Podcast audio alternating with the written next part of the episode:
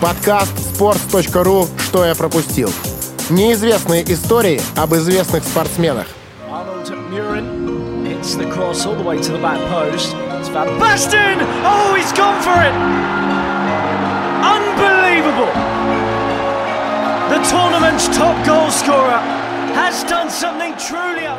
Я думаю, что вы уже поняли, что это за матч? Откуда, из какого матча этот голос комментатора? И вы наверняка уже видели, кто сегодня герой нашего подкаста. И, конечно же, понимаете о каком главном моменте, главном моменте его карьеры для, наверное, всех нас. Идет речь, э, друзья, Марка Ван Бастон и его гол в ворота сборной СССР в 1988 году. Всем привет! Здорово. Привет. Э, Привет, привет. И здесь э, вы снова слышали три голоса. Влад Воронин, э, шеф-редактор sports.ru. Это все понятно. И, как всегда, можно уже даже об этом не вспоминать. И наш гость, как всегда, у нас в гостях эм, человек, человек необычный, человек, который э, работает вместе с нами, с Владом, на спорте, Но совсем не про футбол. Совсем не про футбол. И это как раз удивительно, что ты, Павел Копычев, э, человек, который занимается э, вот всеми этими, значит, там, и фигурными катаниями, биатлонами, теннисами, том, ну, тоже... Ну, поскольку- всем тем, что, в общем-то, казалось бы, непопулярно на Э, самом Всем деле. тем, э, ш- чем, казалось бы, да, никто особо вроде не интересуется, но цифры говорят, что нет, это не так, и это необходимо. Круто, что я у вас, и мне кажется, Марко Ван Бастен — это потрясающая история из моего детства. А я динозавр, немножко бумер, человек, который еще помнит э, времена, не знаю, кого, Горбачева, еще, еще Ельцина вспомню, и вообще всех-всех-всех. Мне очень нравится факт, что мы с Пашей родились в один день, но с разницей в 10 лет. А Паша старше меня ровно на 10 лет. И я смотрю футбол на 10 лет больше, чем Влад. И поэтому я застал Ван Бастена, и благодаря Ван Бастену я полюбил Лигу чемпионов, первую Лигу чемпионов. А вот тот гол, с которого мы начали, это гол века, как назвал его Франц Беккенбауэр. То есть э, ты его посмотрел, э, ты его видел в прямом эфире, тот Нет, гол? я его не видел в прямом эфире, к сожалению. Ну, э, во-первых, я тогда был еще Давай, довольно... давай так, чтобы люди не считали, Влад сказал, что там ты на 10 лет его старше, чтобы люди более-менее понимали вообще, кто у нас сегодня в гостях, какого поколения человек, тебе сколько сейчас лет? Мне будет 37. Блин, мне самому страшно. Мне будет 37, но я надеюсь, что выгляжу на 27. И, по крайней мере, мозгами тоже. Смешно, если бы Паша такие ребусы устраивал. Мне будет 37 через 8 лет и 5 дней. Э, Вот и считайте.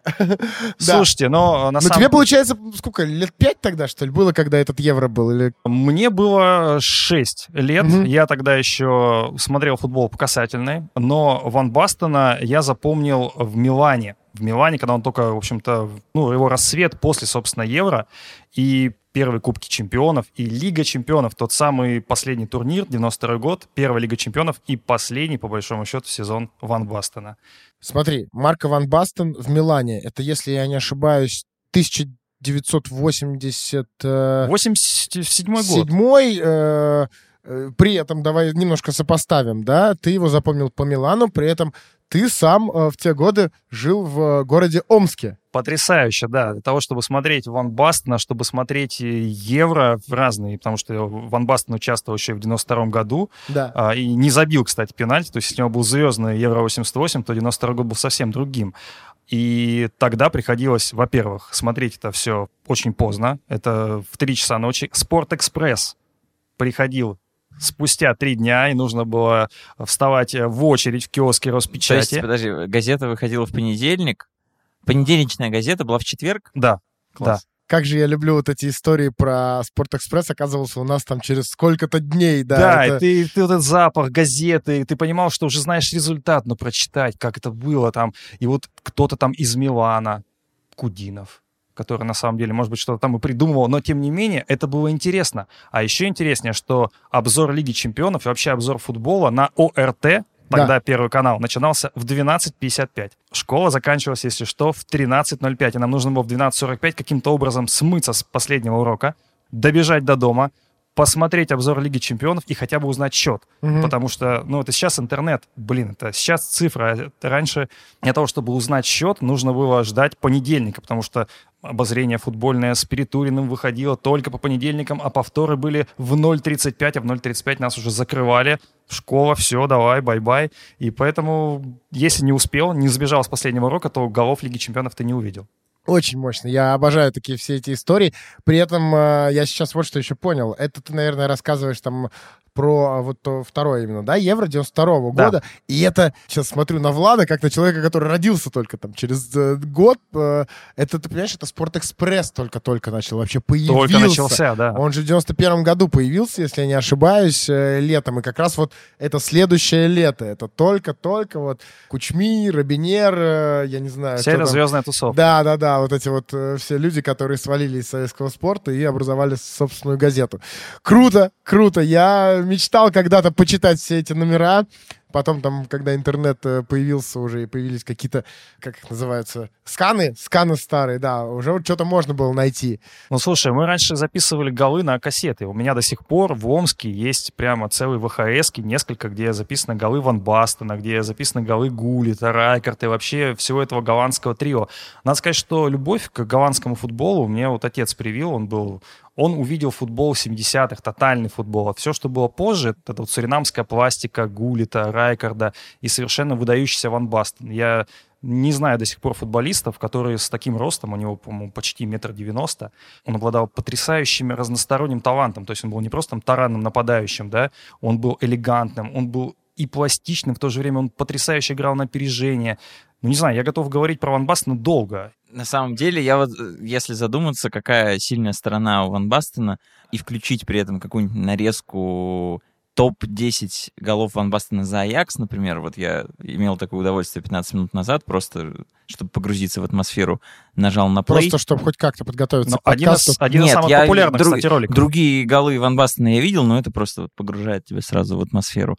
Там и гол головой на опережение мощный, и гол из штрафной, и изящно он перекидывает. То есть он владел реально всеми возможными приемами. Вот сказать, что Ван Бастен это вот такой прием, да, вот мы делим часто игроков на категории нападающих, там, Батистута игрок такого плана.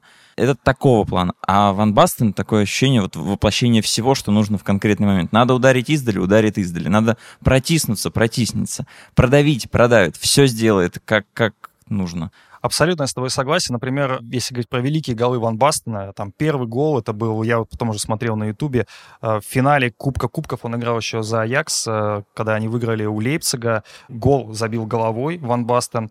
Один из э, величайших голов Ван Бастена правой ногой в финале о котором сказал Федя.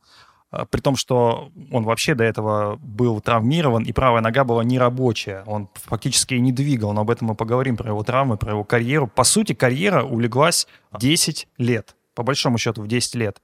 Ну, там плюс-минус. И закончил он 28 лет. Это тоже очень рано. Но я бы что хотел сказать. Э, на самом деле, многие гости, кто приходит к вам в подкаст, они говорят, что вот этот футболист, которого мы видели, он самый изящный, самый элегантный, самый выдающийся. Все врут.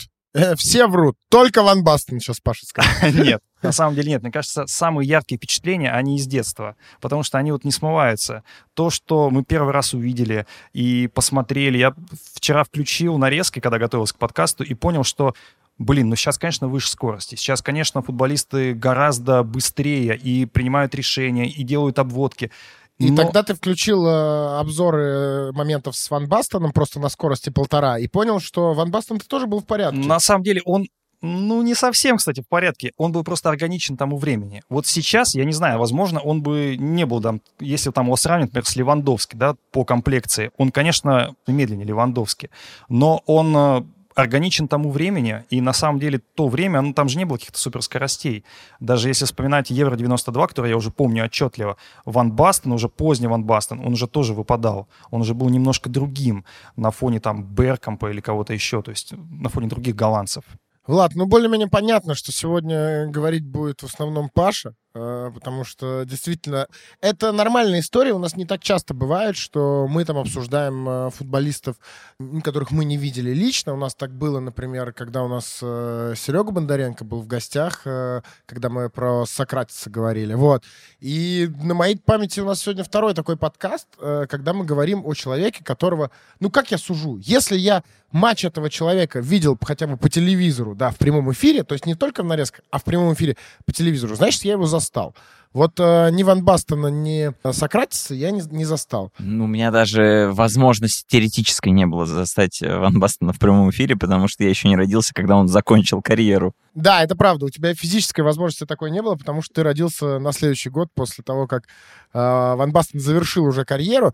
Но я в целом не против, э, чтобы Паша сегодня много говорил, потому что он и нам сказал, что он вчера очень много времени вечером потратил на то, чтобы как-то подготовиться к подкасту. А, ну и во-вторых, э, в целом мы слышим, что, э, как говорит Паша, слушать его одно удовольствие. И тем, кому нравится, друзья, специально для вас у Паши есть и свой подкаст. Он называется... Ой, «Наша- он совсем не про футбол, и слушать его на самом деле не обязательно, но те, кто фигурное катание любит, то тоже нажимайте там колокольчики и прочие атрибуты. Вот, на самом деле, вот Паша так скромно говорит, что слушать его не обязательно, но Но я шучу, конечно. да, да, потому- потому что его слушать обязательно. Конечно.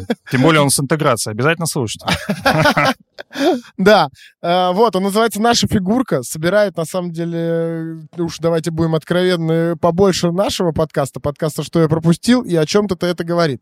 Ищите его на всех доступных платформах, э, «Наша фигурка», набирайте и слушайте. Так, ну давайте про Ван Бастона вернемся. Давай, давай договоримся, что мы снова придерживаемся плана не говорить структурированно, четко, по, не деля по времени на отрезки карьеру Ван Бастона.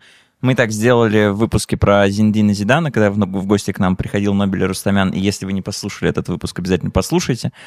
Там мы попробовали невольно этот э, формат, спросили, как вам. Те, кто вышел в комментарии, сказали, что все хорошо. Если вам действительно хорошо, мы так и продолжим записывать в таком виде. А если не хорошо, значит, напишите в комментариях под этим вы- выпуском, что лучше поправить. Ну, я не против, просто если получится. Просто у нас же тоже не всегда так. Например, там в том подкасте, в подкасте с Зиданом у нас там был интересный гость, да, в отличие от сегодняшнего. Вот, э, поэтому не знаю, Влад, как, как пойдет. Я все слышал. Что И ты просто- хочешь? Что ты хочешь, Витя, Ну, сказать? реакцию какую-нибудь надо было мне дать, ладно. Ладно, Паш, все это шутки. Э, Твое любимое воспоминание с Ван Бастоном? Вот точечное прям какое-то.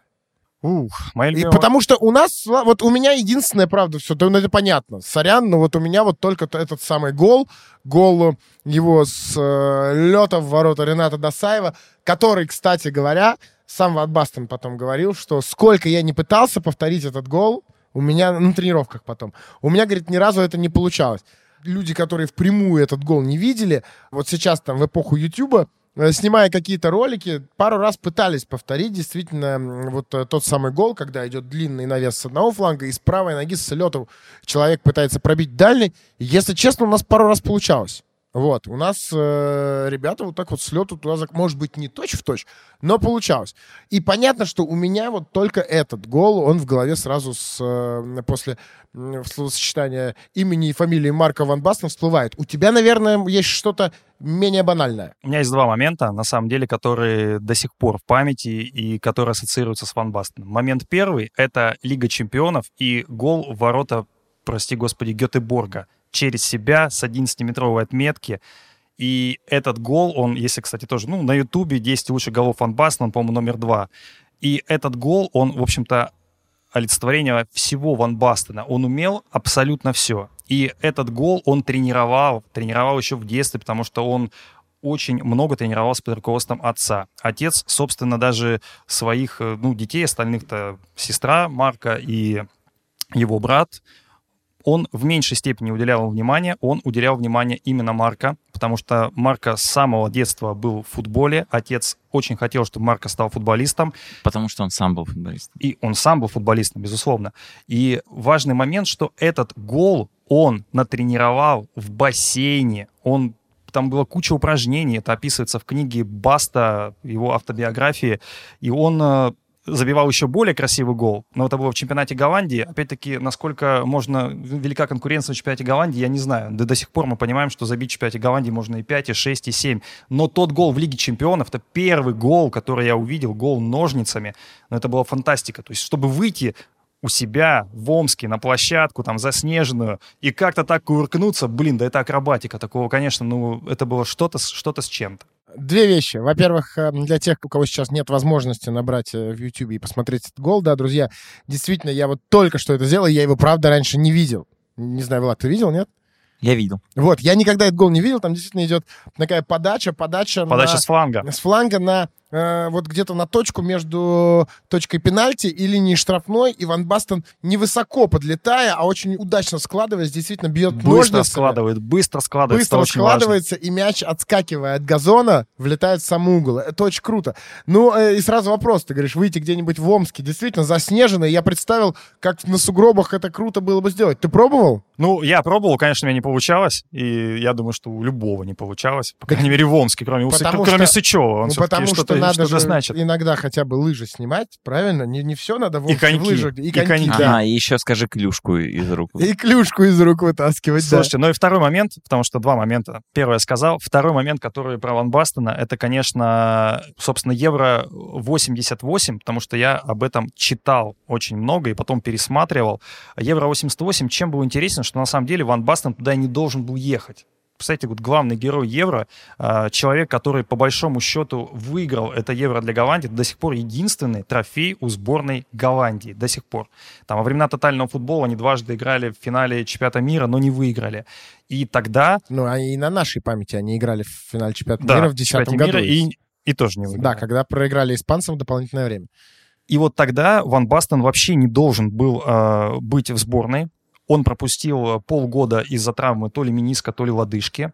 Э, буквально его взяли на сбор перед Евро. Он не попадал в основной состав, и ему даже сказали, что, скорее всего, его вообще не возьмут. Он собрал вещи, ушел, его позвал Гулит как капитан команды. Рут Гулит — это тоже величина. Уговорил его остаться. Уговорил остаться. Да. Ван Бастен вернулся, но первый матч, который голландцы проводили на Евро, он не играл в основе и вышел уже во втором. И тогда сделал хет-трик ворота Англии, и самый главный гол, который до сих пор я помню, это гол ворота Германии. Голландия и Германия — это два принципиальных соперника. И Германия, они в том числе проиграли вот в этих пыльных годах в финале чемпионата мира. И Голландия, Германия, немцы, естественно, фавориты. Немцы забили первые, забили с пенальти, потом э, голландцы тоже ответили пенальти. И вот остается минута до конца, и Ван Бастен совершенно не свойственному манере забивает именно тычком ноги, он просто проталкивает мяч и забивает на 89-й минуте, еще становится 2-1, и выводит сборную команду Голландии в финал. Вот тот самый финал, который они выиграли у наших. Да, а, что интересно, как раз первый матч, в котором не играл Ван Бастон, он как раз тоже был против э, сборной СССР же э, да, в группе. Да, и они проиграли. И это был э, единственный матч, который, да, голландцы проиграли на том чемпионате Европы. Ну, так вопрос о том, кстати, что очень сложно на одном турнире выиграть у одной команды два раза. Так и получилось. Ну, может быть, да может быть.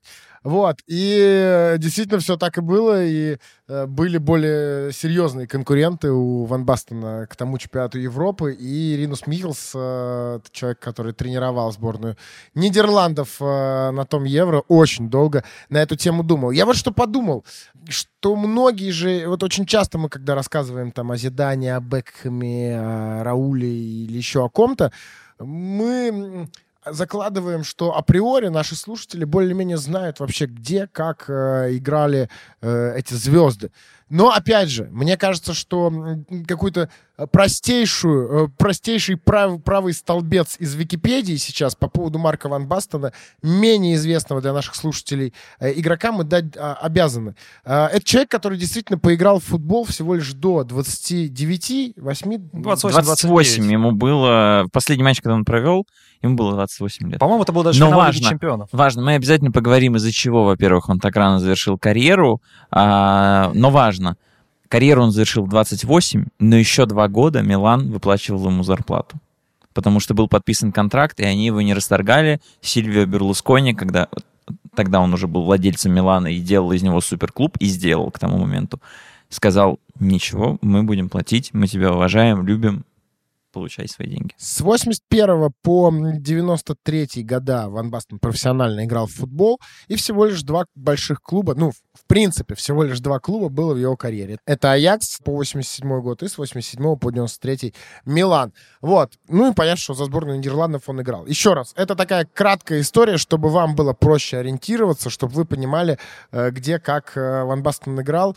Э, хотя сейчас ему всего 55 лет, кажется, что закончил-то он очень-очень-очень давно. Ну, в смысле, он, по сути, он реально так и есть, что он закончил он очень-очень-очень давно, но очень многие футболисты его возраста играли, у них был шанс, чтобы мы там их увидели еще вживую. Просто Ван Бастон действительно очень рано закончил, и поэтому мы о нем не помним. А знаешь, Паш, э, историю, что Марко — это не настоящее имя Ван Бастона? Да, я знаю, что он был на самом деле Марселем, но и, по-моему, потому что бабушка так хотела. Не знаю, ну поправь, если... Бабушка не могла правильно выговорить его настоящее имя. Имя Марсель. как раз настоящее Марсель, да, я не, не знаю, как именно она его э, выговаривала. Важно, Марсель в честь бога Марса, бога войны, который, по легенде, является отцом братьев-основателей Рима. Но не типично, абсолютно не голландское имя. Но да? отметим, да, Марсель. Оно итальянское, да. Марко. Что Марсель — это еще и последний соперник в карьере Ван Бастона. Ох, кстати, да.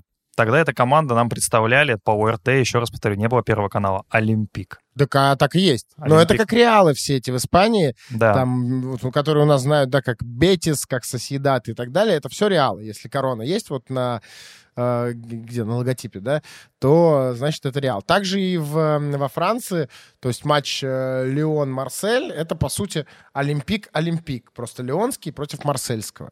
Sorry, пацаны, но я до сих пор... Ну, я пошел. Мне просто Примерно так. Слушайте, ну, на самом деле, тогда вот ты сказал про финал, вот этот э, матч Марселя и Милана. Это был последний матч в карьере, в карьере Ван Бастона. Я вспоминаю, это же было первая, первая Лига Чемпионов, и вот эти звуки гимна, звуки гимна, они до сих пор в памяти. И я еще вспоминаю, что Ван Бастен сыграл тогда довольно выдающийся финал, выдающийся финал, и к сожалению, Милан проиграл. Это были, наверное, одни из э, первых слез, которые были у меня именно что касается клубного футбола.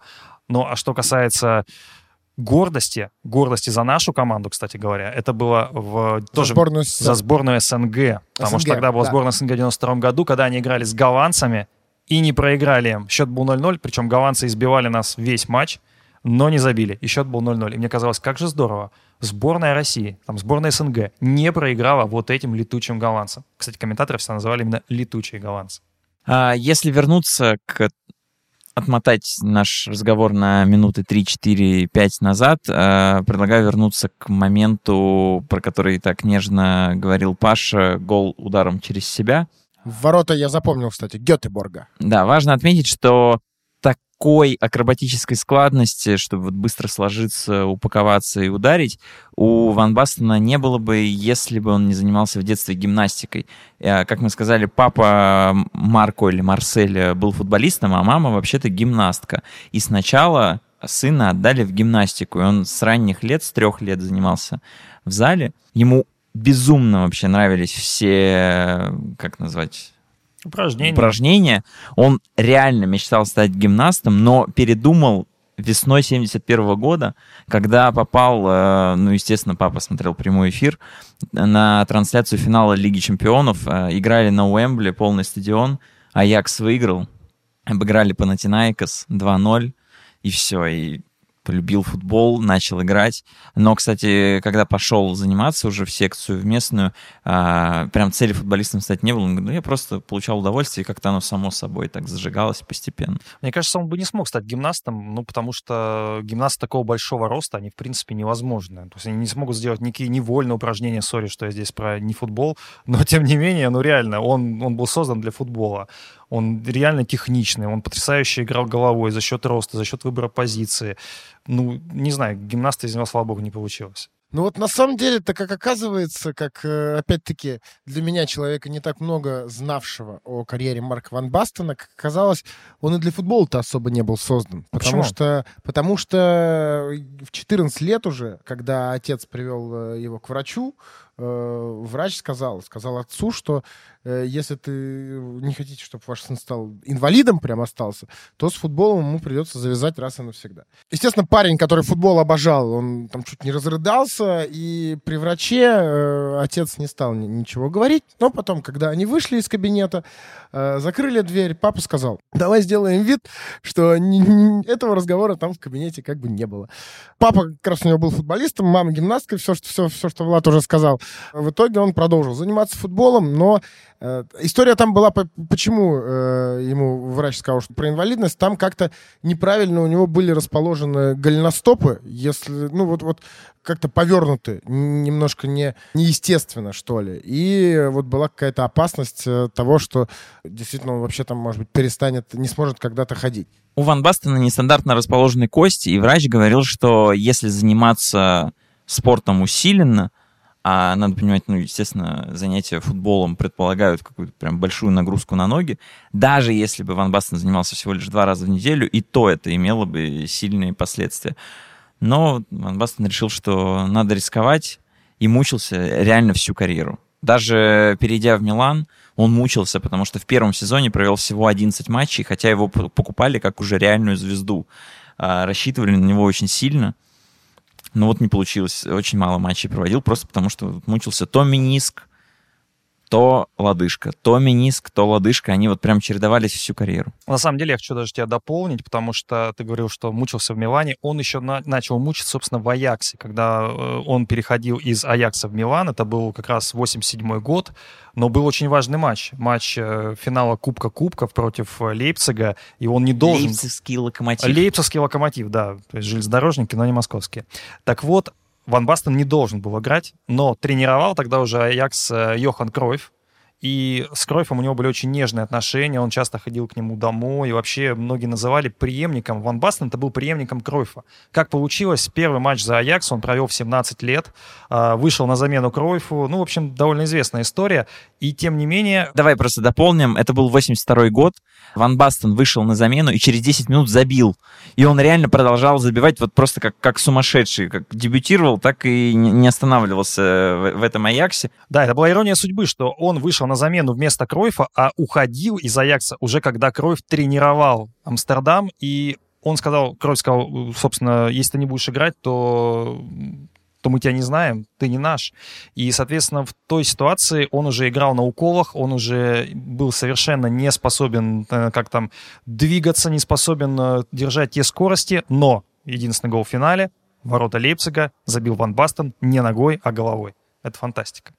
Ну и как он прощался с Аяксом, тоже, мне кажется, надо рассказать, а, потому что уносили его чуть ли вот просто не под руки, на...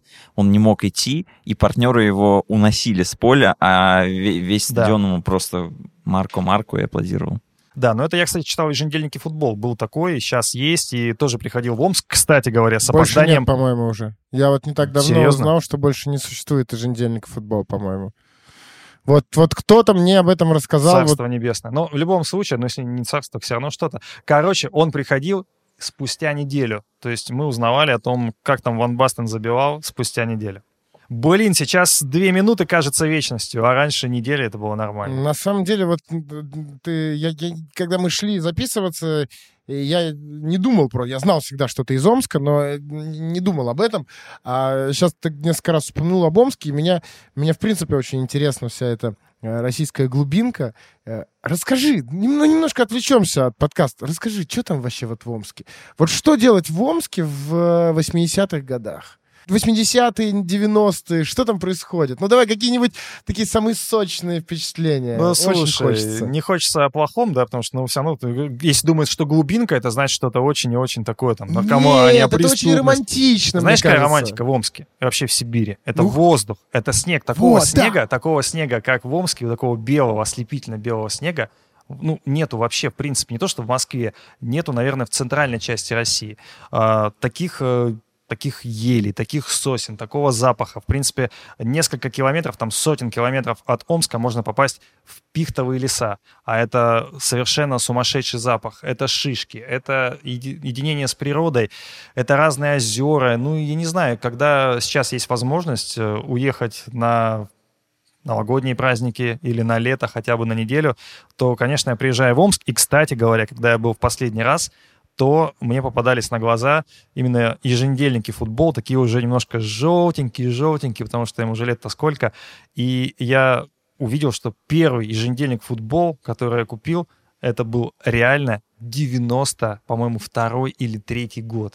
И Милан, вот Милан, мы сейчас все скачем. Ну, я думаю, что те, кто более-менее уловили У нас суть, а, такие перескоки идут. Амстердам, э, Милан, это Омск. нормальные, нормальные перескоки, они живые, они, они интересные. Именно тогда было очень много фотографий из Милана, потому что Милан это доминировал в начале 90-х в европейском футболе. И потом уже, кстати говоря, был, понятно, эра там Аякса, других клубов. Но Милан начала 90-х это было в том числе и голландское, голландское трио, тогда, когда пришел Саки, когда был Райкард, когда был Гулит и когда был Ван Бастен. Это трио, которое, в общем-то, влюбило в футбол не только меня, как мальчишку из Омска, но я думаю, что всех, кто вообще смотрел футбол в то время. Да на самом деле, Да на самом деле прямо завтра из Москвы в Омск можно за две с половиной тысячи улететь. Только что посмотрел. Это офигеть как круто, а? Но сейчас в эпоху коронавируса можно, думаю, за тысячу рублей. Тебе еще и заплатят, чтобы ты только сел Слушай, в самолет. Да ну я хочу в снегу в этом поваляться. все, давай, лети. я полетел, Ле- закончите. Ты лети, а я пока расскажу, как раз, как, как раз успею, наконец, эту историю сюда вписать. Когда Ван Бастен переходил в Милан, еще не было эпохи больших цифр, э, Больших детального изучения тактики, больших денег, там полтора миллиона фунтов я видел. э, ну, Давай, скажи евро. Нам, нас уже в прошлом подкасте отругали, как мы про Зидана евро говорили. Да, и больших денег не было, потому что если переводить в современную валюту, ну, на уровне 2 миллионов евро, понятно, с тех пор инфляция, изменение цен, но сама цифра, что за Ван Бастена отдали 2 миллиона евро, звучит прекрасно. А, как, собственно, Милан выбрал Ван Бастена? Было четыре варианта. Иэн Раш, которого мы уже не раз, кстати, в нашем подкасте упоминали, Юрген Клинс, Юрген Клинсман и Олег Протасов. Ох, Было четыре кассеты, разные нарезки моментов, голы, передачи, вовлечение в атаку. Берлускони первым включил Ван Бастена. Другие даже не трогал. Просто вот посмотрел такой, все, берем. пацаны, а если бы он Протасов первым? Ну, Что не было? повезло, не повезло. Слушайте, ну да, такая история есть, неизвестно прям доподлинно, э, факт это или нет, но в качестве байки это красиво. Ну, учитывая, какая красивая история отношений у Берлускони с Ван Бастеном, а, если кто-то не знает, вот мы говорили, да, большой ок- отрезок карьеры Ван Бастена, какой большой? Весомый отрезок карьеры Ван Бастена, это всего 10 лет, и он за это время получил три золотых мяча, и один из них отдал на хранение Сильвию Берлускони просто в знак благодарности за все, что он для него сделал. Это третий он отдал. А первый э, стоит у отца, и только второй есть у самого Ван Бастена. Когда я узнал факт, что у Ван Ба- Во-первых, это удивительно, что у человека, который играл в футбол 10, 10 лет. лет. за это время три золотых мяча. И это в эпоху, когда... Да, это в эпоху, когда ну, очень сложно получить золотой мяч там несколько раз подряд. Ну, это просто совершенно что-то... Ну, подряд он получил два, два я раза. имею в виду, что на такой дистанции короткой. Это 88 89 92 года. Это вот годы, в которые он получал золото- золотые мячи. Ну и раз уж мы про эти золотые мячи заговорили, да, Ван Бастен очень скромный. Он э, каждый раз, получая мяч, говорил, что, ну, вообще я... золотой имеется в виду. Не просто на поле, а, а- Каждый раз, получая золотой мяч, он уточнял, что не считает себя самым заслуженным кандидатом, потому что были игроки поярче. И вот, получая первый э, золотой мяч, уточню, золотой мяч, а, он сказал, что лучше был золотые яйца. Золотые яйца у Дзюба. Франко Борези был более достойным. А когда он получил первый золотой мяч, он сказал, что более достойным был Рональд Куман. Потрясающий футболист. Защитник, кстати говоря, кто не знает, он обладал каким-то космическим ударом, мог 40 метров так зарядить, что сетка рвалась. ну, защитникам все-таки редко дают золотые мячи. И правильно. Нечего. Последний же Канава... Канавара, по-моему, был последний из тех, кто Ну, мог э. Вирджил Ван Дейк получить. Да. Кстати, футболист по фамилии Ван Дейк забил в том самом финале Кубка чемпионов 71 года, который по телевизору смотрел Ван Бастен. Бесполезный факт, без которого мы не могли жить. Рубрика. Я надеюсь, из-за этого факта у тебя в голове не хватит места на, на что-нибудь действительно важное, и однажды ты пожалеешь об Все, этом. я сказал, Потому я что я просто завидую, завидую тебе, сколько у тебя там этого всего лежит. Хлама, удаляю, удаляю, все, больше не пригодится. Второй, Франко Борези. И третий, Христо Стоичков. Вот Напоминаю, что Влад перечисляет сейчас более достойных, Да. по мнению Ван Бастена, игроков, которые могли бы получить золотой мяч.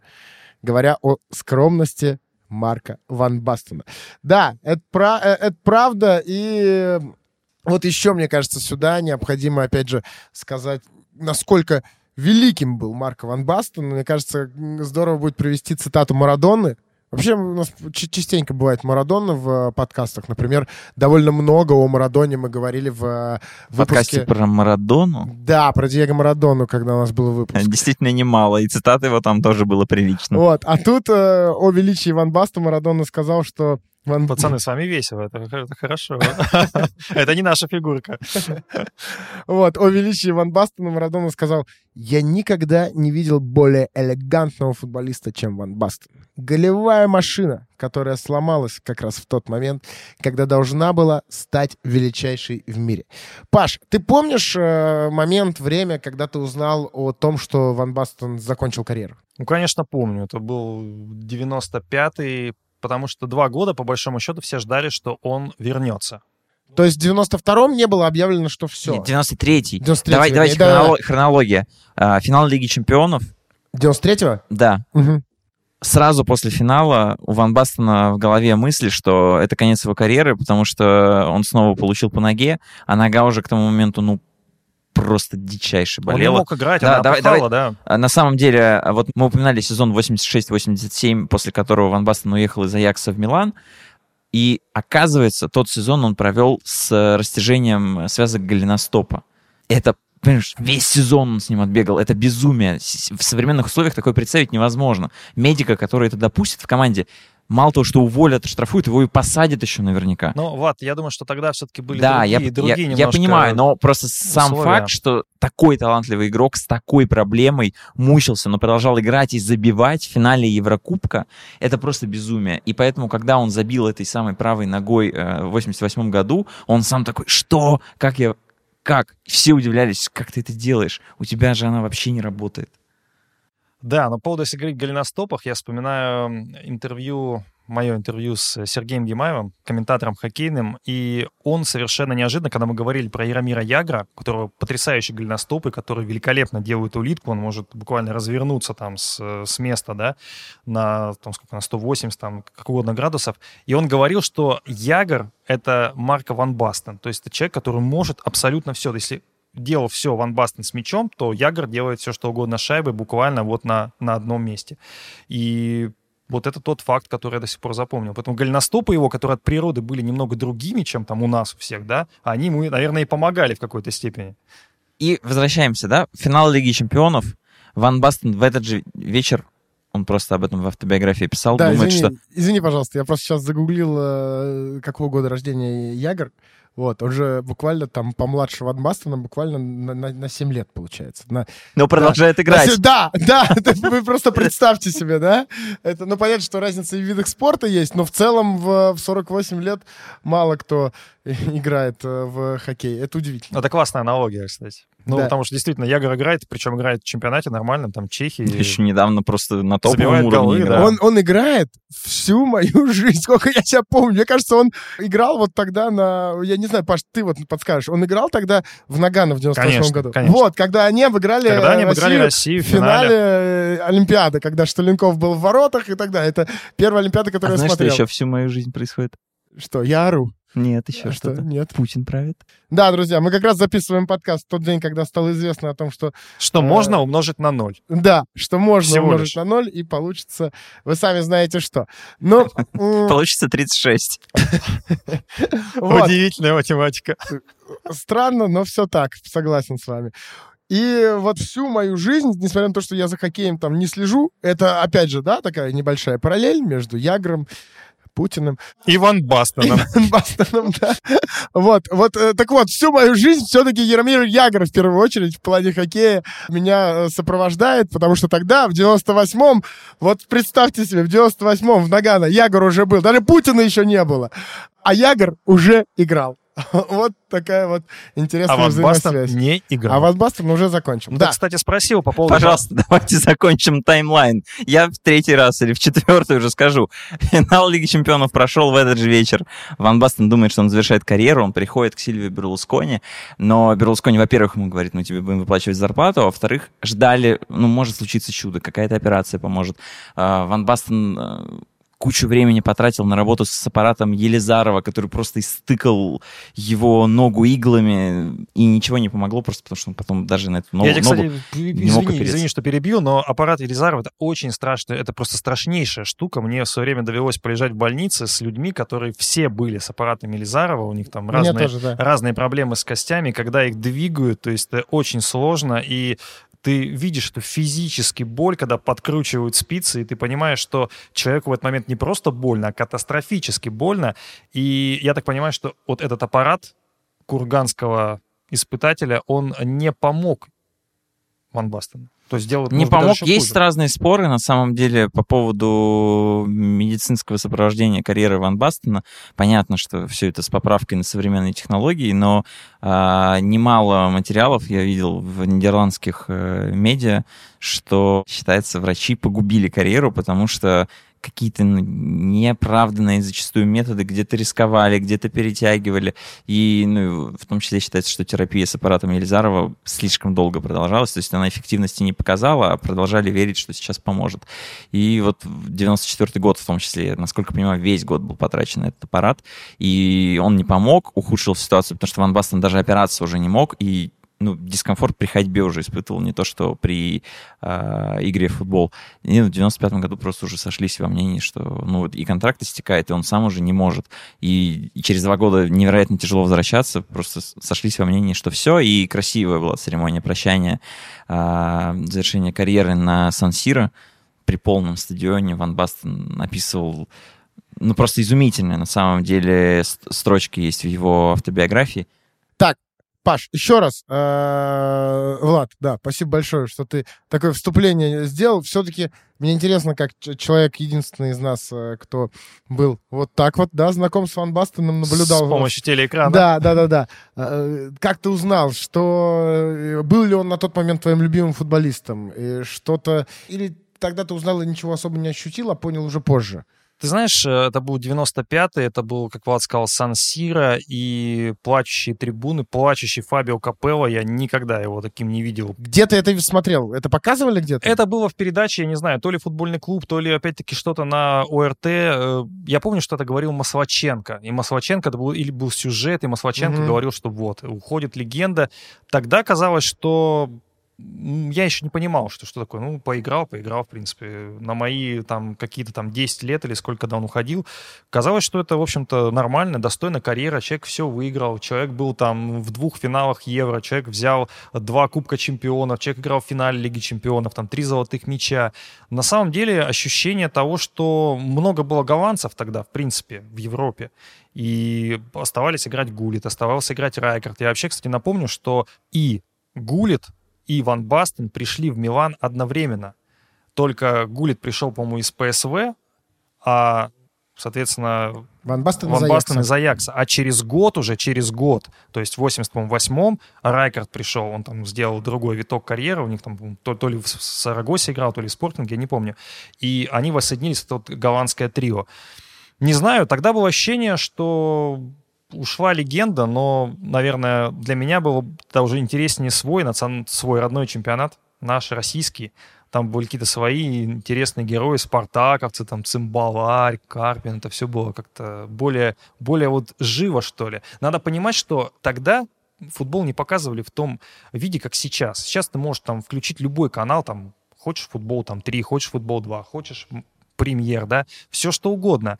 Любой канал и футбол почти есть всегда.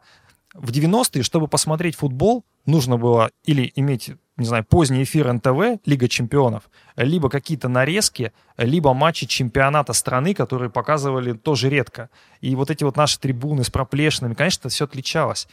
Не знаю, тогда, конечно, Ван Бастон был большим героем, но уже не было ощущения, что уходит легенда. То есть все-таки два года прошло. Две вещи, на самом деле, сразу хочется сказать. Во-первых, ты затронул одну из важных э, историй, которой, которая давно сидит у меня в голове, о том, как э, тогда в 90-е показывали футбол, как о том, как мы смотрели футбол, и российский, и европейский.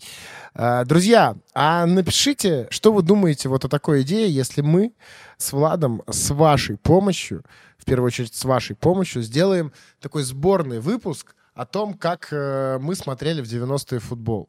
Что вы думаете о том, если э, мы попросим вас прислать нам э, небольшие аудиоотрывки, чтобы вы записали, вы, наши слушатели, записали какие-то свои воспоминания о том, как вы смотрели футбол в 90-х. Вот. И мы бы, воспользовавшись этими отрывками, сделали из них сборный выпуск в общем, мне кажется, что это было бы интересно, это было бы очень так ностальгически классно. И если вам тоже так кажется, то напишите об этом. А во-вторых, ты, Паш, сказал о том, что там появился Спартак, еще что-то, да?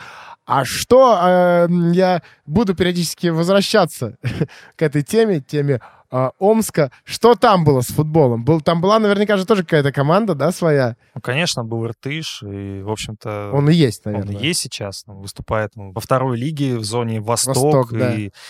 Мы ходили на футбол, был, в Омске есть не только «Авангард», да, это хоккейная команда. В Омске есть э, стадион «Красная звезда», где играют, на, играет футбол, играет Иртыш. В Омске еще был хоккей с мячом, там была команда Он под «Юность». открытым небом, естественно, да, и... Слава богу, что закрытого не бывает, но открытый, конечно, был открытый стадион, и мы ходили на футбол, там сколько приходило, там бывало по, ну, по 4 тысячи болельщиков для сегодняшней второй и лиги. какой-нибудь жесткий минус в том числе матчи, наверное, были, да? Ты знаешь, э, самое главное воспоминание о футболе во второй, ну, во второй, в первой лиге, на самом деле это было в первой, тогда еще была даже такая команда, помню, как РЗУ, город Грозный. Туда, если старались вообще, по-моему, не ездить даже. Была замечательная история, что в первой лиге обязательно в домашнем матче ставили пенальти. Вот реально. То есть ты приходишь на стадион и знаешь, в ворота гостей будет назначен пенальти. Его будет исполнять там, ну, условно, какой-нибудь футболист. Там, Марат Мулашев у нас был, все знают. Марат забьет, все кричат. То есть 1-0 это уже было как, ну, если те забьют, то хорошо, 1-1, но 0-1 мы редко проигрывали. Это такое воспоминание. Конечно, совсем не Ван Бастен, но Ван Бастен, к слову, и классно бил пенальти. Да, кстати. Вернулись снова мы к Ван Бастону. Влад, ты хотел э, прочитать часть его э, автобиографии о том, как он уходил, как да, он прощался. 95-й год, Сан-Сиро, ну, просто невероятно трогательный момент, э, момент, который заставил плакать Фабио Капелло даже, который кажется вообще железным дядькой. А, так. Я этого не хочу. Я так много еще могу показать миру, так много голов забить и так много выиграть. Но меня окружает тишина, хотя вокруг 80 тысяч болельщиков, и они аплодируют, я слышу, как они скандируют мое имя, я вижу баннеры. Так много лет болела моя лодыжка, а сейчас почему-то боль ушла. Я бегу, аплодирую трибунам. Все продолжают кричать и аплодировать. Стадион буквально трясется. Это мой стадион. И я точно понимаю, что на глазах 80 тысяч человек я прощаюсь с футболом. Марко Ван Бастен, футболист, больше не существует. Вы смотрите на того, кого больше нет. Вы аплодируете привидению. Я никогда не хотел верить, что такой момент вообще настанет. Я становлюсь тенью. Все песни и аплодисменты разрушают мою защиту. Я хочу плакать, но я не могу расплакаться, как ребенок на виду у всех. Я стараюсь сохранять терпение. Бегу, снова аплодирую. Я не хочу показывать боль, которая пронизывает меня. Вижу всех моих партнеров, которые собрались в центре поля, и они тоже переживают. Я перестаю бежать и аплодировать. Круг окончен. Что-то изменилось, что-то фундаментальное. Футбол — моя жизнь. И я потерял свою жизнь. Сегодня я умер как футболист. И теперь я гость на своих похоронах. Ух. На самом деле, а, Федь, ты же сказал, что Ван Бастена мы почти не помним как футболиста, но мы же э, застали тот самый Евро 2008, где сборная России вскочила в э, полуфинал, в том числе обойдя Голландию. А Голландию кто тренировал? Да. Тренировал Ван Бастен. Да, да. Ну, не знаю, вот великие, великие футболисты редко становятся великими тренерами. Да, на самом деле как раз э, вот еще немного про... Хорошо, что ты об этом сказал. Еще немного про карьеру Ван Бастена тренера хотелось поговорить. Очень... Я забыл. Я забыл про этот Евро 2008. А мы на самом деле не удивительно. Кроме как со штрафного не можешь ведь никак. Да, это Рут Ван Нистелрой, кстати, подкаст, о котором у нас э, тоже был. И, э, наверное, забыл, потому что тогда все были как-то вот, да, в первую очередь... Очарованы все... другим. Да, да, да, да. То есть Андрей Аршавин, э, Торбинский, э, да, Павлюченко, Черданцев, вот это вот все. И, но при этом вот это лицо Ван Бастона, если я не ошибаюсь, сейчас попробую вспомнить, в белой, белой то ли футболке, то ли рубашке. рубашке он был, да. И вот это вот смотрящий, наблюдающий за всем этим, это так, это правда так. О Ван Бастоне тренере были не самые не самые положительные отзывы. И вот э, одна из историй, которую хотелось рассказать, это э, это история, которую описывал Луис Суарес в э, автобиографии и говорил, что в целом-то это было очень круто. Казалось, что э, сама перспектива работать под управлением такого мощного, в первую очередь, футболиста, она была, ну, она впечатляла. Но оказалось э, на деле, что все было не так здорово, как э, ожидалось. Я начал понимать со временем, говорит Суарес, что его методы не для меня. Он не был гибок в плане тактики, и я не всегда вписывался в его игровой стиль. Особенно рьяно Ван Бастон относился к единству команды. Здесь я не хочу читать прямо все дословно, но история там о том, что э, Ван Бастон как-то старался сплотить футболистов, футболистов, а он тренировал Аякс, да, чтобы все понимали. Это Луис Суарес, э, у него в Аяксе в середине, э, во второй половине 2000-х. Ну, давай, э, он занимался тимбилдингом, а, такие есть много HR-стратегий да, в компаниях, где много людей разных характеров и вообще много людей, их надо чем-то объединять. И есть э, разные методы, вот в том числе методы всяких игровых механик, когда люди проводят вместе время вне работы, чем-то развлекаются. Иван Бастон любил самое разное, от пинтбола до каких-то настольных игр. И Луис Сар вспоминает, что они какие-то квесты проходили в Амстердаме в тот момент, когда АЗ праздновал чемпионство. Реально, они искали какой-то клад на улицах Амстердама в маленьких машинках. И там очень смешно, э, говорит, что единственная э, такая единая мысль, которая была у всей команды в этот момент, это какого хрена мы тут все делаем сейчас? По какого хрена? Это он про ситуацию, когда их отправил Ван Бастен на уроки рисования, а, и да, им говорили да. слово, они должны были нарисовать свою ассоциацию. Что кто-то воображал себя Ван Гогом. Во многих компаниях это называется тимбилдинг, но там более правильное название этой, вещи это какая-то хрень. Какая-то но... хрень, реально. Давайте да. будем честны. Вот если бы нам предложили заняться вот этой хренью, я бы сказал, ну, блин, я увольняюсь. А можно поработать? Ну, не, ну, ну Паша бы точно сказал, я, я пойду поработаю. А? Ну вот на самом деле очень многие действительно футболисты Аякса, в том числе, они были недовольны и э, в первую очередь тем, что даже какое-то там время, да, свободное, приходится тратить на то, чтобы проводить его где-то там в городе и в поездках на какой-то маленькой машинке, искать какие-то знаки и, я не знаю, или рисовать ассоциацию на слово. И, ну, это казалось многим странным. Игроки это Аякса нарисуют точно снова какую-то хрень хрень. Да, это и мне, если честно, кажется довольно странной историей. Но вообще, если так возвращаться, вот ну, вообще все в мире, в жизни, оно возвращается рано или поздно, да? И у Ван Бастена же тоже был конфликт, причем конфликт э, с теми тренерами, которые его сделали. Это Йохан Кройф, с которым он, собственно, поругался, когда уходил из Аякса. И это Оригасаки, потому что из-за... С которым он работал в Милане. С которым он работал в Милане. И с которым разладились отношения еще вот... Да, собственно, последний сезон в 91 году, когда Саки сказал Берлускони, или я, или он, имея в виду Ван Бастена, потому что Ван Бастен бунтовал, он не хотел больше слушать Саки, Саки был диктатором, у Саки были свои э, идеи, идеи, естественно, типично итальянские, где, где есть системность, и эта системность, она футболистов, которые уже всего добились, эта системность стала напрягать.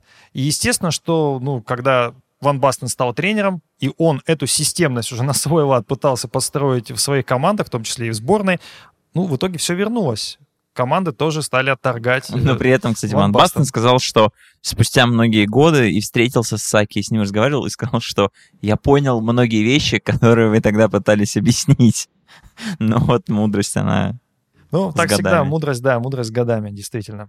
Ну, заканчивая тему Суареса... Ну, кстати, он... давайте, раз уже упомянули конфликт, Ван Бастон, а, уже не работая тренером, несколько лет назад выступил с а, такой программной колонкой про то, что Аякс потерял свой путь, что ничего после революции Кройфа не было, никаких новых идей нет, Аякс едет по старым рельсам, а это клуб, который постоянно искал себя, модифицировался, пробовал новое, и что вот уже очень много лет Аякс не готов к экспериментам и просто топорно использует старые идеи, и нужно придумать что-то новое, свой стиль. Ты с этим согласен? А... Ну, учитывая потрясающую Лигу чемпионов, которая была Но это было все-таки до, это было до, и очень сильно тогда Ван Бастена критиковали, а он высказался в духе, что, знаете, медиа есть про аяксовские, и мне это не нравится, я вообще на эту критику отвечать не буду, потому что они думают, что только они могут быть правы, и все. На меня кровь, главное, говорит, никогда бы за такое не обиделся, все в порядке. Короче, есть мнение Ван Бастена, есть я. Ну, на самом деле, Ван Бастен, а, если так, у него может быть, в частности, когда он пробовал э, работать с клубами, со сборной, э, скорее не получалось, чем получалось, да. Это факт. Но когда он размышляет глобально, он очень свободен в своих мыслях, то есть он предлагает футболу революционные идеи, мы, конечно, про это сейчас поговорим, но вот это его умение оттолкнуться вообще от э, настоящего и подумать, как может все это поменяться, оно восхищает. И поэтому, ну, наверное, отчасти, что Аякс эксплуатирует э, образ Кройфа, э, что-то в этом есть. Я, наверное, не погружен так в детали, но, по крайней мере, ну, со стороны что-то что в этом правда есть. А революционно ты имеешь в виду систему VAR, которую Ван Бастон тоже каким-то образом продюсировал. Ну, давайте, раз, раз заговорили, коротко, что он... Мне пред- жалко, что мы от тренеров э, ушли, от тренерской истории Ван Мы вернемся сейчас. Я вот буквально просто загибаю Обещаешь? пальцы. Да. Все. А, первое, отказаться от дополнительного времени. Революционные идеи Марка Ван Бастена, которые он предлагал в 2017 году, и, забегая вперед, ни одна из них э, не была одобрена. Пожалуйста, Влад. Может, мы одобрим? М- я- Мне там несколько понравились. Давайте. Ну, эти нет, ну, это не все, что он предлагал вообще-то, потому что в том числе розыгрыш мяча от вратаря, который поменялся с 1 июня 2019 года, это в том числе тоже предлагалось Ван Бастеном. Возвращаемся. 17 год. Пенальти Булиты, да, с разбега. У нападающего есть 8 секунд, чтобы пробежаться и исполнить, потому что это будет интереснее, Ну, чем такое удар с точки. тестили в МЛС же в э, 90-х. Да. Шатаут Это потрясающе. Я Ой, обожаю нет, ролики этого периода. Это очень интересно. Дальше. Я назвал это шатауты, правильно? Нет, Ну, или да, шатаут это так называлось. Шатаут это когда в хоккее... Это когда- сухой матч сухой вратаря. матч вратаря, да. А, Ну, там нет. как-то так и называлось. Шат, шат, шат, шот. В общем, забыли. Короче, те еще специалист. Отказ от вне игры для того, чтобы избежать автобусов. Это вот самый э, идиотизм максимальный, да. И Ну, идиотизм максимальный, но, знаешь, иногда нужно вбросить такую идею, запустить дискуссию, потому что сейчас это обсуждается, что может быть 10-15 сантиметров офсайд допустим в пользу 100%, атакующего игрока. 100%. И он очень ча- и он говорит, что футбол очень заточен на оборонительных игроках, а, офсайд и всякие мелкие нарушения, что когда защитник хватает ему можно, когда нападающий, пытаясь отнять мяч в прессинге, а, немножко фалит, его тут же наказывают. Что надо, наоборот, поощрять агрессию в прессинге. Он тогда, про это очень много говорит. тогда, но э, Ван Бастен ты говорил о том, что было бы интересно посмотреть за игрой вообще без офсайдов, понимаешь? Я же и, И, говорю, что интересно, иногда что, нужно... интересно, что он говорит, что э, без правил вне игры будет больше возможностей забить гол. А Вадим Лукомский не раз уже объяснял, почему, если вне игры в э, теоретическом мире, да, в каком-то, отменят, то голов станет меньше. Это на самом деле очень э, классная история. Кто, кто хочет, найдет. На, на sports.ru было и на YouTube это есть. четверти вместо таймов, чтобы тренеры в том числе могли на коротких отрезках модифицировать игру. И, кстати, популярная в последние годы идея гейм-менеджмента, то, что тренеры могут в перерыве сильно влиять на игру, и чего, как говорят, не хватает э, российским клубам, потому что российские клубы в первые 15 минут после перерыва в Лиге Чемпионов не забили ни одного мяча, а пропустили, кажется, 18. Вот в этом сезоне Почему Лига не Чемпионов, хватает? Лига Европы. Почему не хватает? Потому Тренеры дают плохо. им установку пропускать в первые 15 А, ну тогда все. Четверти вместо таймов выходим на каждую четверть, пропускаем еще, еще, еще. И введение оранжевой карточки, Ну вре- вот, временное удаление. Ну как? Ну а что? Что, что в этом? Вот, например, оранжевая карта. Ладно, вне игры, э, до А я, кстати, свидания. не понимаю, почему он оранжевую карточку хочет вести. Да, Ну, голландская, да. да? Вот. Но на самом деле, при получении оранжевой карточки игрок мог бы выходить из игры на 10 минут, если нарушение было недостаточно для определения красной карточки. Постоянные, но не опасные нарушения правил могли бы стоить игроку оранжевой карточки. Также ее можно было бы показывать, например, за 5 нарушений правил. Не знаю, по-моему, логично, здраво. Это такая, вполне такая хоккейная история, да, где на 2 минуты человек уходит. У- Чтобы футболист на 10 минут там э, уходил с поля. Нормально. Отлично, это же динамику придаст. Это командам придется на ходу перестраиваться, Да, больше атак. Да. Это, это очень интересно. Я думаю, что идеи Ван Бастена просто недооценены. Мне кажется, они чуть-чуть опережают время. Но на Как самом сам Может, в части, в части а- офсайдов что-то спорное, но я настаиваю, что вот в таких вещах важно запустить дискуссию, а дальше Иван Бастон, возможно, Там был еще что 15 отказ- сантиметров. отказ от дополнительного 15 времени, э, вот эта история мне, мне, мне не кажется такой какой-то Да, правильной. дополнительное да. время может быть. А, но э, мне кажется, важно еще упомянуть о том, что на sports.ru есть э, пост вот э, да- датирован 19 января 2017 года, уже сколько, три года, да, прошло, получается? Можете зайти в футбольный раздел и долистать до 17 года, А, да нет, мы оставим Если ссылку. у вас хватит времени. Мы оставим ссылку и в посте, и в описании на YouTube. Я хотел отметить, чтобы люди обязательно, конечно же, за- заглянули в комменты, потому что, естественно, пользователи sports.ru в обязательном порядке накидали э, еще э, правил. Они всем показалось, что эти предложения Ван Бастона довольно идиотские. И там я еще накидал, пишет э, голубь Дортмунда. Запретить вратарям играть руками. Зеленая карточка, разрешающая игроку играть руками 10 минут, выдается случайным образом. Тихий час для футболистов. Примерно между шестым и восьмым таймами. А то они слишком устают. Ну и так далее. Там отличные комменты. э, И мне кажется, что э, стоит потратить э, три минуты своего времени, чтобы насладиться этой историей. И еще, если говорить про важные философские размышления Ван Бастена про футбол, он очень критиковал стиль игры сборной Нидерландов. Потому что он говорит, что 70% владения, просто которые стали нашей национальной идеей, вообще непродуктивны. Ну, держишь ты мяч, и чаще всего на своей половине поля. Зачем, если можно играть в более быстрый футбол? Ну, иногда, да, ну, мы привыкли к тому, что сборная Голландии так разыгрывает мяч. Ван Бастен, конечно, часто выглядит просто как кряхтящий такой, недоверчивый, э, легендарный человек, который, ну, просто, ну, нельзя ему не дать не высказаться, но часто такое ощущение, что э, людям за него неловко. Хотя, ну, почему нет? Он просто Не, я с тобой согласен, что размышления в духе, что раньше небо было более чистое, да, и мухи гадили меньше. Это все на самом деле такой старческий пердеж, будем откровенны. И снег в Омске был мягче. Э, Да и сейчас он мягкий. Я, кстати, на самом деле, мне кажется, одно из главных качеств, почему я люблю тех даже того же Москваченко, который в свои 70 лет приходил и зажигал как 20-летний, потому что в нем была какая-то энергия. Мне кажется, что энергия, она у Ван Бастена есть, но она направлена сейчас не на какое-то созидание, потому что, может быть, он просто к созиданию не причастен каким-то образом. Вот, я как раз хотел сказать, что Суарес э, ругал Ван Бастена, и он, кстати, заканчивая про Суарес, да, он говорил, что, э, естественно, ему хотелось узнать у такого великого нападающего, как, что, куда бежать там и так далее, потому что он тогда был молодой еще, только-только э, вот он в Аяксе оказался. И э, э, он хотел, чтобы вот именно Ван Бастен ему помог как, как футболисту. Э, И, естественно, он говорит, что когда тебе начинает рассказывать что-то такой человек, как э, Марко Ван Бастен, ты его слушаешь. Э, Но э, Ван Бастен ему особо ничего не рассказывал. И вот э, в основном это были какие-то там э, тимбилдинги и, и так далее. И Луис- ситуация, и ситуация нормализовалась только с уходом Ван Бастена из Аякса. Луис Суарес, давайте отметим, что это точка зрения Луиса Суареса, как говорят, не самого добродушного футболиста вообще на планете, довольно жесткий человек. Это точно. Вообще мы могли это оценить по многим скандалам, которые с ним случались. Да, может, нападающий такой и должен. Да, да нет, никто не спорит, он должен Он как раз же говорит, остальных. что Ван, Да. Бастен, Ван Бастен хотел играть в э, такой э, аккуратный футбол, техничный, умный, а Суарес Суарес говорил, что этого, ему надо было идти на соперника до конца, Кусать биться его, с каждым, кусать да. его, Туда, обзывать вперед. его. Итак, Луис Суарес просто говорит, что я допускаю, что Ван Бастен не хотел, чтобы я забивал больше него в Еврокубках. Вот это Хм. обвинение. Федя его так опустил почему-то из цитирования. Это важный момент. Но не все так думают о тренере Марка Ван Бастене или Марселе Ван Бастене.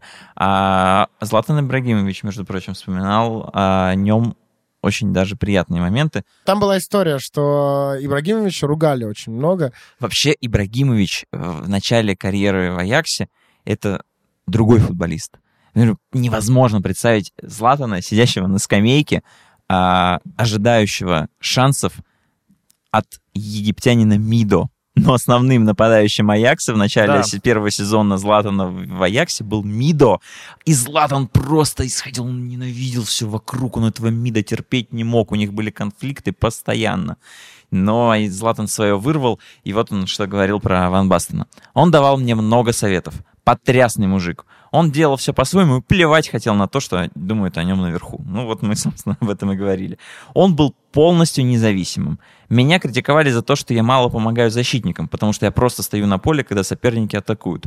Конечно, я об этом думал и не знал, что с этим делать. Мне очень нравится, что Ибрагимович не знал, что с этим делать. В целом, более-менее понятно, что, наверное, надо вернуться и помочь в обороне. Он не хотел. Я спросил Ван Бастена, что он думает по этому поводу. И вот, да, Златан, Ван Бастен, два таких человека себе на уме. Ван Бастен говорит, не слушай тренеров. Почему это, спрашивает Златан. Он говорит, не трать силы на оборону. Эти силы тебе понадобятся в нападении. Лучшее, что ты можешь сделать для команды, атаковать и забивать голы, а не выжимать себя в защите, сказал Ван Бастен. Ну, по сути, наверное, это такая... как, не знаю, правильно или нет, но это классная мысль. Но вообще Ибрагимович, это, по сути, во многом и похож на Ван Бастена. Ну, по крайней мере, и комплекции, Да. и все. И мне кажется, если есть прототип Ван Бастена, это Златан. Да, я когда как раз вот перед подкастом, чтобы окунуться в эту атмосферу, смотрел э, нарезку голов, там вот есть один из моментов, когда Ван Бастен подхватывает мяч в центре поля, проходит всех и мягенько так забрасывает мяч из-за штрафной просто в девятку. Вратарь не сделал пару шагов э, из створа, и он просто, у него не было шансов, его Ван Бастен даже не сильным ударом перекинул. И вот Ван Бастен не стоит лицом, а вот просто со спины вот всей комплекцией, ростом, как будто это Златан. Но только Златан чуть-чуть жестковато так двигается, да, он такой иногда прямолинейный. Более а вот Ван да. Бастен, он какой-то такой весь... Он мягкий. Гибкий, липучий какой-то. Вот. Я не знаю, как его назвать. Кстати, Златан же Липучий голландец. Да, да. Была история, когда Златан, э, вернее, история от Ван Бастена про Ибрагимовича, когда он э, рассказывал, что э, Ван Бастен рассказывал, что вернулся в Аякс в качестве тренера, и говорит, один паренек начал меня провоцировать. Он сделал мне пас и сказал, так, ты Ван Бастен, покажи, что ты умеешь. Но Ван Бастен говорит, что у него тогда уже голеностоп не особо работал. Вот. Ну, естественно, это был Златан Ибрагимович. Кто еще так мог поступить? Ты Ван Бастен. Да, ты же Ван Бастон здесь, правильно я понимаю, да? Я Златан, ну это ты должен знать. А ты Ван Бастон вроде бы. Вот, ну что, на самом деле э, было... Ну, мне, мне полезно очень, вот проходят такие подкасты, когда я очень мало знаком с героем. Ну, Ты больше Я- познакомился про Омск, про Спортэкспресс и Это про, 100%. и про телевидение 90-х. Это сто процентов, да. Друзья, на самом деле у меня сейчас еще появилась мысль, что, а может быть, и вот про, про телевидение 90-х я тут предложил сделать отдельный выпуск, а может еще о том, как, как мы э, ездили, я не знаю, там за э, фиг знает сколько километров за этими выпусками Спортэкспресса, потому что я знаю, что очень многих есть тоже такие истории. Слушай, мне кажется, что э, футбол тот, футбол 90-х, футбол Ван Бастена, футбол сборной СНГ, то самое Евро, да, где ну, мы об этом вскользь коснулись, когда голландцы проиграли в полуфинал сборной Дании, Мгм. причем проиграли, потому что решающий пенальти промазал, ну, не решающий, а один из пенальти единственный, А а, это же промазал тот- именно это- Ван Бастен. Это же тот евро, на который Дания вообще ехать не должна была. Да, да, и Дания его выиграла, и победи тогда Голландия, она была бы в финале и опять с Германией. Это был бы тоже выдающийся финал. Мне кажется, э, Ван Бастен нельзя э, рассматривать вообще э, как-то раздельно от эпохи. Это была эпоха перестройки, это была эпоха, когда только, по сути, зарождалось российское телевидение, когда, по большому счету, мы учились смотреть футбол, стали его больше, чуть-чуть больше видеть, пускай в обзорах, пускай в каких-то нарезках. Тот футбол, он до сих пор, наверное, самый нежный в воспоминаниях, потому что, конечно, сейчас мы видим там каждую неделю, да, как забивает там Месси, как забивает Роналду, как круто играет Неймар. И ты понимаешь, что этого футбола, если ты не посмотрел сейчас, ты его посмотришь завтра, ты его посмотришь через неделю, ты его посмотришь где угодно, в чемпионате, в кубке, в Лиге чемпионов. Тогда нельзя было пропускать. Тогда каждое явление, явление Райкарда, явление Ван Бастена, явление Кумана, это было действительно важным. И если ты пропустил сегодня, в следующий раз ты его мог увидеть только через месяц. Ну и поэтому много легенд складывается еще и почему. Потому что мы видели, по большому счету, футболистов, звезд только на каких-то крупных турнирах. Евро, да, мы все прилипали, видели, господи, как классно. А вот, оказывается, есть Франция, у нее есть Папен, да, а это есть Дания, у нее есть Шмейхель. Блин, Шмейхель, а мы его вообще никогда не видели. Кто это такой? Это супер вратарь, оказывается. И этому супер вратарю не забил Ван Бастен. Вот такие легенды складываются, в том числе именно от среза времени. В срез времени совсем другой был в 90-е, нежели сейчас. И президент был другим, к слову. Паш, спасибо тебе большое. Спасибо, что ты так много помнишь. Спасибо, что... Спасибо, э, что слушайте, позвали. Да, больше часа мы умудрились проговорить про Марка Ван Бастена. Я, если честно, не думал, что и этот выпуск э, затянется больше, чем на час. Слушай, Паш, ну у меня тогда вопрос к тебе, как э, к человеку чуть-чуть, опять-таки, другого времени. В комментариях под э, на sports.ru э, в блоге подкасты э, в блоге подкаста sports.ru в комментариях под э, постом, где мы обсуждаем Зиндин Зидана, очень э, много, очень сильно на нас нагнали э, за то, что мы назвали неизвестным уругвайцем Франческоли. Ты знаешь, э, кто такой Энцо Франческоли? Франческоли? Да. Да, конечно, знаю, но сказать, что это прям был... Не, ну это был отличный футболист, но не выдающийся, как мне кажется. Мгм. То есть если его не знаешь, ну... Ну, не знаешь, не знаешь. Это не Ну, проблема, мне кажется. В общем, там более-менее все, э, все комментарии именно об этом, о том, что мы назвали вот в заголовке Фрэнса Франческоли неизвестным уругвайцем. Друзья, для меня, для э, Влада, он действительно был не самым известным э, человеком. Я вообще его не знал. Влад, по-моему, слышал, но не сильно был с ним Да, знаком. мы не называли его неизвестным глобально. Мы сказали, что для Уругвая, для Аргентины это просто мегазвезда, но в Европе он не снискал такой славы. В России тем более. Да, многие любители футбола его знают. Многие любят. А, но мы говорили только о том, что в массовом смысле Франческоли не того статуса игрок, что и Марадонна. А, потому что Марадону знают все, а Франческоли знают уже не все. Вот мы только об это не этом. Ван Бастен Мы не претендуем на то, Это чтобы точно. назвать Франческоли неизвестным, плохим или еще кем-то. В любом случае, большое спасибо всем. Я не знаю, слушали ли эти люди. э, Ну, суть по всему, слушали. Э, Слушали ли эти люди по подкаст, э, потому что неизвестный был написан в заголовке. Потом мы аккуратно поменяли неизвестного на забытого, чтобы... Переобулись. Да, немножечко, немножечко, ну, по- поправили. Но большое спасибо, друзья, что э, как минимум читаете заголовки, а многие, я надеюсь, и слушают наши подкасты. И э, вот те, кто сейчас это слышит, вам отдельное спасибо, потому что вы дослушиваете их практически до конца.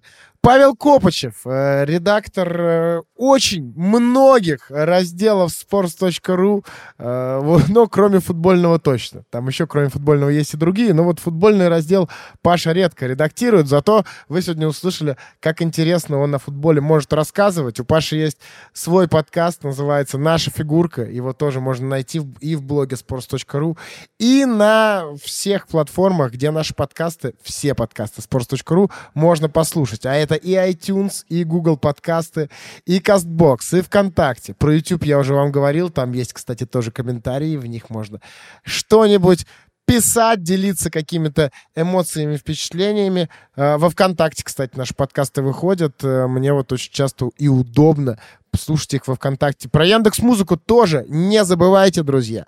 Еще в iTunes можно поставить нам оценку, если вам, конечно, этого хочется.